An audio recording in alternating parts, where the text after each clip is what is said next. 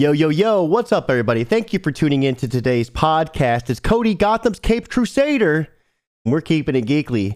Yes, this is your number one stop for all things geek culture, from comic books to video games and so much more. And man, oh man, am I excited because not only do we have some heavy hitting news, we got some fresh DC comics right out the oven. And uh, yeah, sorry I'm covered in paint. I uh, started a new endeavor with painting my new 3D prints. So yeah, things have been uh, for lack of better words, getting pretty colorful. So, uh, without further hesitation, let's just go ahead and dive right in and let's see what's buzzing in the geek world.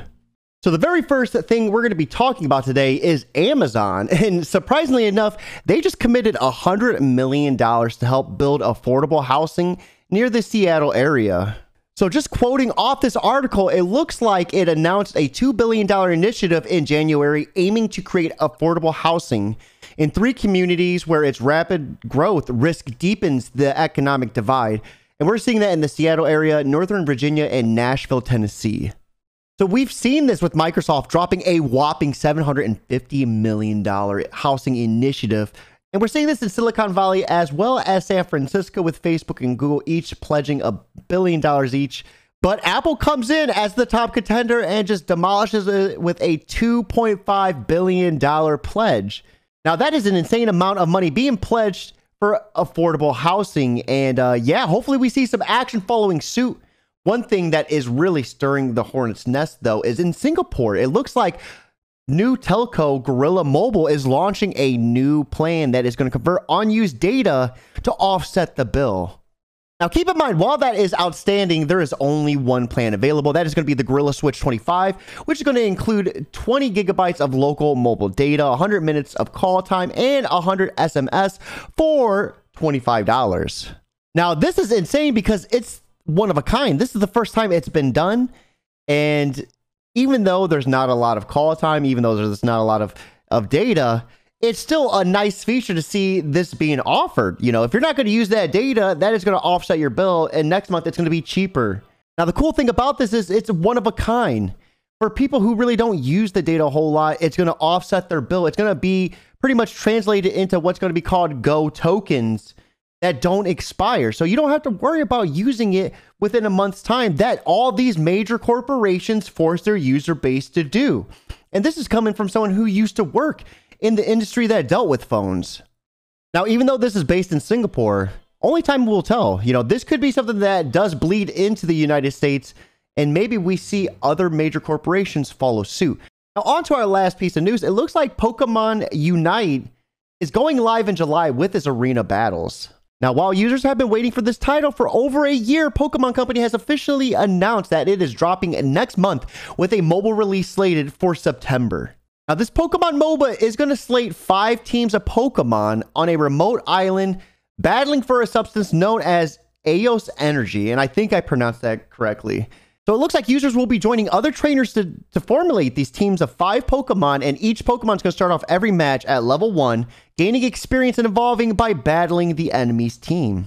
Now, Pokemon Unite is a MOBA that is dropping next month on the Switch, and it's going to be free to play, but keep in mind, it is going to be heavily laced with microtransactions. Now that wraps up this week in Geek, but stay tuned. We have those DC comics fresh out the oven. So the very first comic we're going to be diving into is going to be The Flash issue 771, written by Jeremy Adams, with art being done by Kevin Maguire and a ton of other artists. Now I say a ton of other artists because this book is just insane.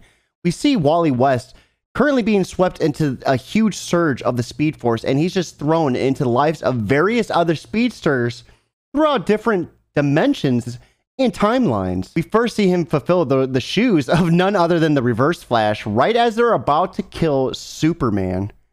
Now, it seems Wally West was thrown out of the Superman's chest into the shoes of the Reverse Flash. With some rather quick thinking, he actually saved Superman. But Superman doesn't know it's Wally West, so Superman is trying to just destroy Wally while Wally's trying to save the world. Because here's the thing Superman is going to explode unless Wally West finds a way to take that energy out of him. And thanks to Lex Luthor, he's able to. Now we see him transition from this to the old Wild Wild West, the year 1832. We see him transition to the Teens Academy and so forth and so forth. Every time he needs to stop and take care of this energy buildup before it just explodes and just ruins the timeline. Now, while Barry, Mr. Terrific, and Ollie are working, we see the Flash get transported 20 years into the present where he's actually talking to his daughter, and his daughter is awaiting for him. She already knew this was going to happen. And that was a very interesting twist for me, I thought. Now, the thing is, though, he has one more journey to go to, and this one's not going to be a sanctuary for him. And if you remember Heroes in Crisis, you're going to know exactly what I'm talking about. I wasn't prepared for that, and man, that took me by storm. Now, another issue that did take me by storm was Nightwing issue number 81, written by Tom Taylor, with art being done by Bruno Redondo. Now, we see Melinda Zucco get sworn in as mayor of Blüdhaven, and as she's ushered into a secret room, we see her meet up with Blockbuster. And this was a very, very interesting meeting. Now, this leads us into Nightwing Leaping into the Light Part 4. The fight between Heartless and Dick Grayson has just progressed and is just insane. There's fire everywhere. And Heartless, it looked like was starting to get bested, so he decided to come for Dick's heart at another time. He knows Dick Grayson's weakness, so he set off an explosive on the pier that has pretty much trapped all the kids. And it's Tim Drake, the three legged dog, and all these kids left almost burning alive. Now, all these kids are just frantic and just worried, and Tim Drake doesn't know if he's going to be able to get out. And that's when we see Dick Grayson make a rather interesting call as he makes a Mayday distress signal for all nearby ships to come and help. But will these ships arrive in time? Because as you know, the fire is just consuming the pier inch by inch, and time is dwindling. And that's not even the biggest twist in the issue. You guys are going to have to pick up this issue yourself and check it out. And I highly recommend it because holy crap, I was not ready for it. Now, this is going to lead us to our last issue, which is going to be Static Shock Season Issue Number One, written by Vita Ayala, with art being done by Nikolas Ivey and Chris Cross. Now, we start this issue with Virgil Hawkins reflecting on his recent fight with the school bully. Things got to a boiling point, and he unleashed some of his powers and messed up the kid pretty bad. Now, this gives us a, a rather interesting segue to a podcast or some sort of YouTube video where we see this breakdown of events happen. There was these protesters and cops gassed them, and the gas ended up turning some of these students into monsters, and it caused such an immense amount of pain, and it had these students fearing for their lives. They thought they were going to die, and Virgil was one of those kids.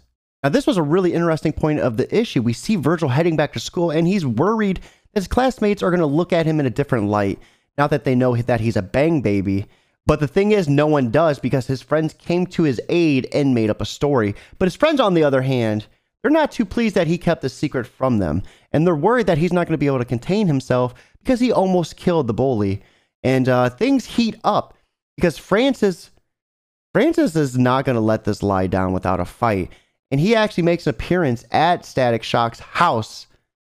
And things end up in a fiery explosion. I cannot stress that enough and it is a fight that I wasn't expecting for a first issue. That is going to wrap up today's podcast. Now, as you might have known, we were a little bit shorter today, and for lack of better words, I'm trying to find the sweet spot. I don't want to be going too heavy on the explanations, uh, and you know, I also don't want to be too brief. So I'm trying to find that right spot where it's just perfect. So let me know. Let me know in the comments if you like today's podcast. If the shorter explanations draw you to want to read the issue more. No, because ultimately, I don't want to ruin these issues 100%. I want to encourage readers to, to go to their local comic book store to pick these issues up and read them themselves and see what happens and to prepare for the next podcast. That being said, you can catch me on all my respective social media platforms at Twitch, Twitter, Instagram, Facebook, YouTube, and so much more at Job for a Cody. And if you like this type of content, be sure to hit that big red subscription button and turn on notifications to be alerted anytime I drop new content.